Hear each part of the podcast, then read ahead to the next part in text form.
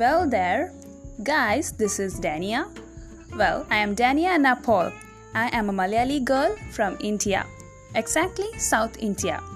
I'm here with my first podcasting, and this is really exciting. I hope you guys will support me. And guess what I'm gonna do? I'm gonna sing. Mm, uh, no, I'm really sorry. I'm very bad at singing. I'm actually here to share some of my life experiences as well as to ask you some questions as well as to tell some stories. In total a small entertainment package. So it's lockdown time. I hope you all are safe in your house. First of all i'm going to tell a story.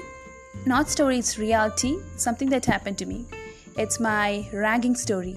I was in therapy for 2 years. You want to hear it? Stay tuned and wait for it. Bye bye